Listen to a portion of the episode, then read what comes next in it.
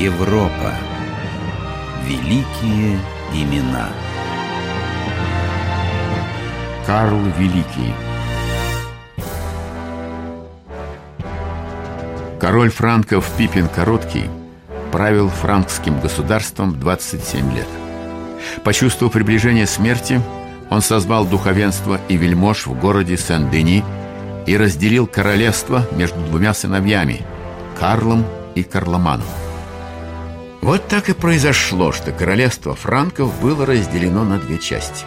Старший брат получил земли на севере, а младший брат стал править в южной части королевства. Владения Карломана были значительно обширнее. Прежде чем рассказать о распрях между двумя королями франков, отметим, что они не были воинственными дикарями. Вот как монах Эйнхард, летописец и биограф короля – описывал внешность, поведение и интересы короля Карла. Король был очень прост и умерен в своих привычках. Его занимали подвиги древних, а также сочинение святого Августина о Граде Божьем. Итак, мы закончили читать первую часть книги Августина – и узнали о судьбах двух градов – земного и небесного. Теперь настало время постичь дальнейшее. Погоди, сын мой, о дальнейших судьбах Града Небесного ты узнаешь в следующий раз. Сейчас же тебе нужно побеспокоиться о судьбе твоего собственного королевства. Если твой брат Карломан объединится со своим соседом, королем Лангобардов Дезидерием, то ты не устоишь против их объединенных армий – Посоветуй, что же мне делать? Возьми в жены дочь Дезидерия. Король Лангобардов не станет воевать со своим зятем, а твоему брату Карломану придется отказаться от похода против тебя. Как я могу жениться на той, кого ни разу в жизни не видел? А вдруг она уродина, хромоножка или больная? Это не имеет никакого значения. Ты теперь король и интересы государства для тебя должны быть выше личных прихотей. Пусть так, но скажи, почему ты помогаешь мне, а не моему брату? Не хочу, чтобы мои сыновья передрались, и я потеряла одного из вас. Карл женился по совету матери на дочери короля Лангобардов. Но угроза братоубийственной войны миновала сама собой – Внезапно умер брат Карла, король Карломан. Возможно, ему в этом помогли. Карл же после смерти брата с всеобщего согласия был провозглашен единым королем франков. Отныне нами правит наиболее достойный из братьев. И все обошлось без войны между ними. И погляди, Погляди, как изменился сам наш Карл. Да. Теперь это уже не беспечный принц, у которого одни забавы на уме, а мудрый и сильный правитель франков. Да, верно, верно. Это все так, но я вот о чем думаю.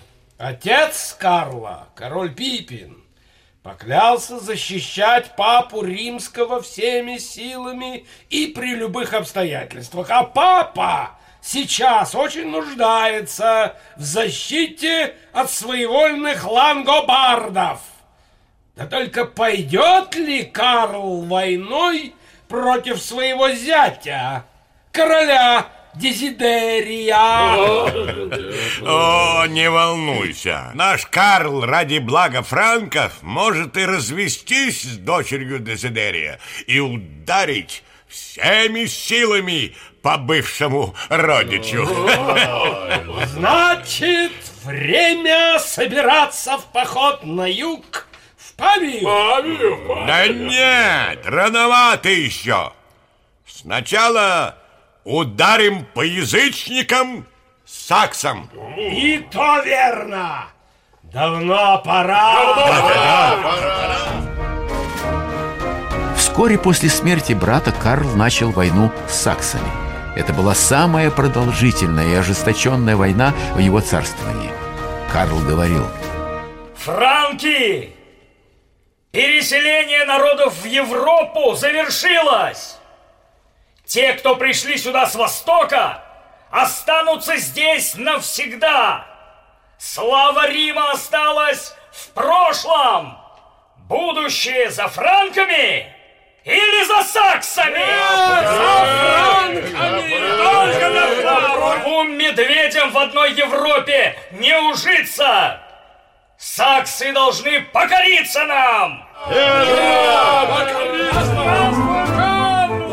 В хронике королевства франков за 772 год записано Король Карл, собрав у Вормса общее собрание, решил пойти войной в Саксонию.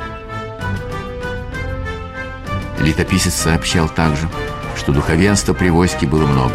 Священников, аббатов, пресвитеров, учителей веры, сколько возможно было их собрать.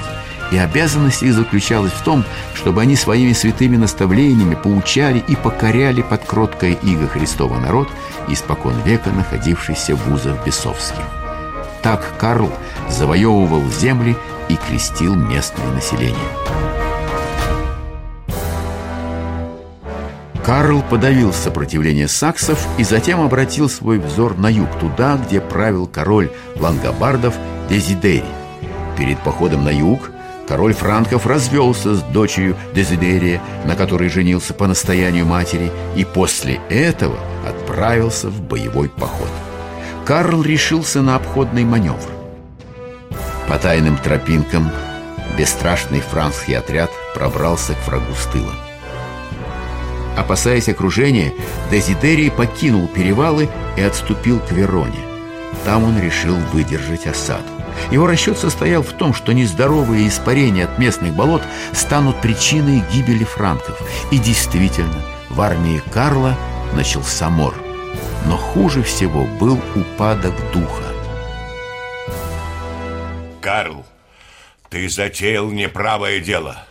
Господу не угоден поход против лангобардов. Как ты можешь судить о замыслах Бога? По его делам. Разве не по его воле в твоей армии начался мор? Каждый день болезнь уносит по 30-40 солдатских жизней. Мы отправились в поход, чтобы защитить папский престол. Разве это не благая цель? Что ж, если это так, то ты, король, поезжай в Рим и спроси об этом у папы Адриана. Пусть он тебе скажет, на чьей стороне Бог.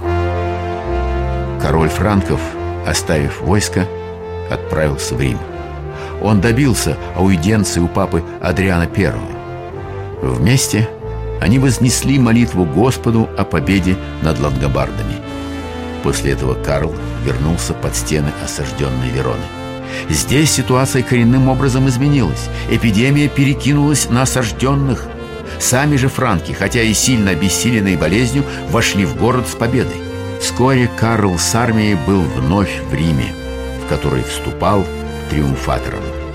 Летописец писал – в апреле 774 года от рождения Господа нашего Иисуса Христа франки подошли к Риму. Папа Адриан I устроил Карлу торжественную встречу. Карл отнесся к первосвященнику с величайшим почтением. Прежде чем подойти к руке Адриана, он облобызал все ступени лестницы храма святого Петра. Многие народы признавали Карла своим правителем. Они приходили отовсюду, чтобы высказать ему свою покорность. Приходили не только христиане-язычники, но и мусульмане. Летописец рассказал об этом. К королю пришел некий сарацин из Испании по имени Ибн Аль-Араби вместе с другими сарацинами, своими соратниками. Он передал королю франков себя и города, над которыми король Сарацин сделал его начальником.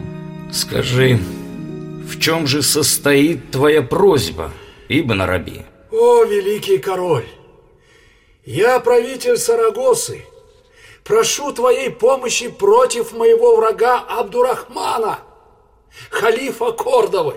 Твои предки прошли через всю Северную Африку, чтобы вторгнуться в Испанию. Они завоевали бы и земли франков, если бы им дорогу не преградил меч моего деда, Карла Мартелла. Я твой враг, Мавр.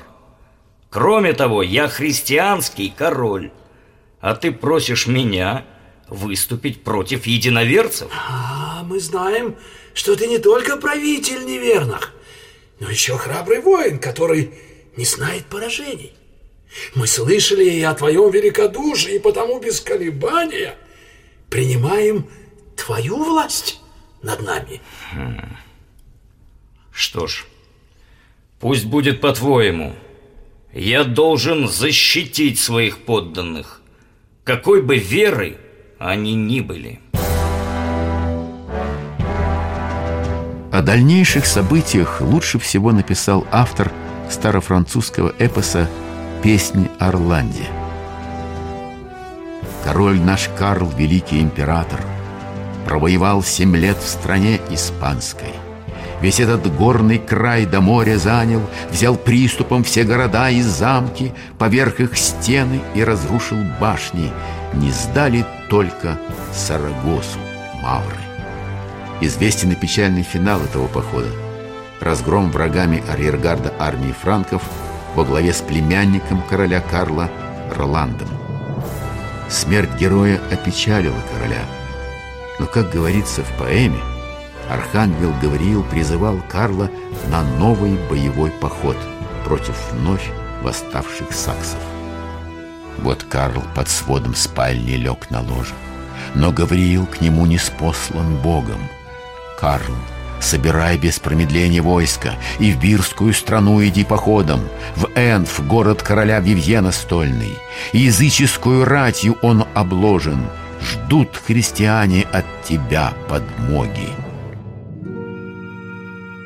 Король Франков и император Священной Римской империи Карл Великий заболел лихорадкой и умер 28 января 814 года. Он погребен в своей столице, в городе Аахене, в построенной им церкви. Само слово «король» образовано от его имени. После распада созданной им империи образовались такие страны, как Франция, Германия и Италия, основа Западной Европы.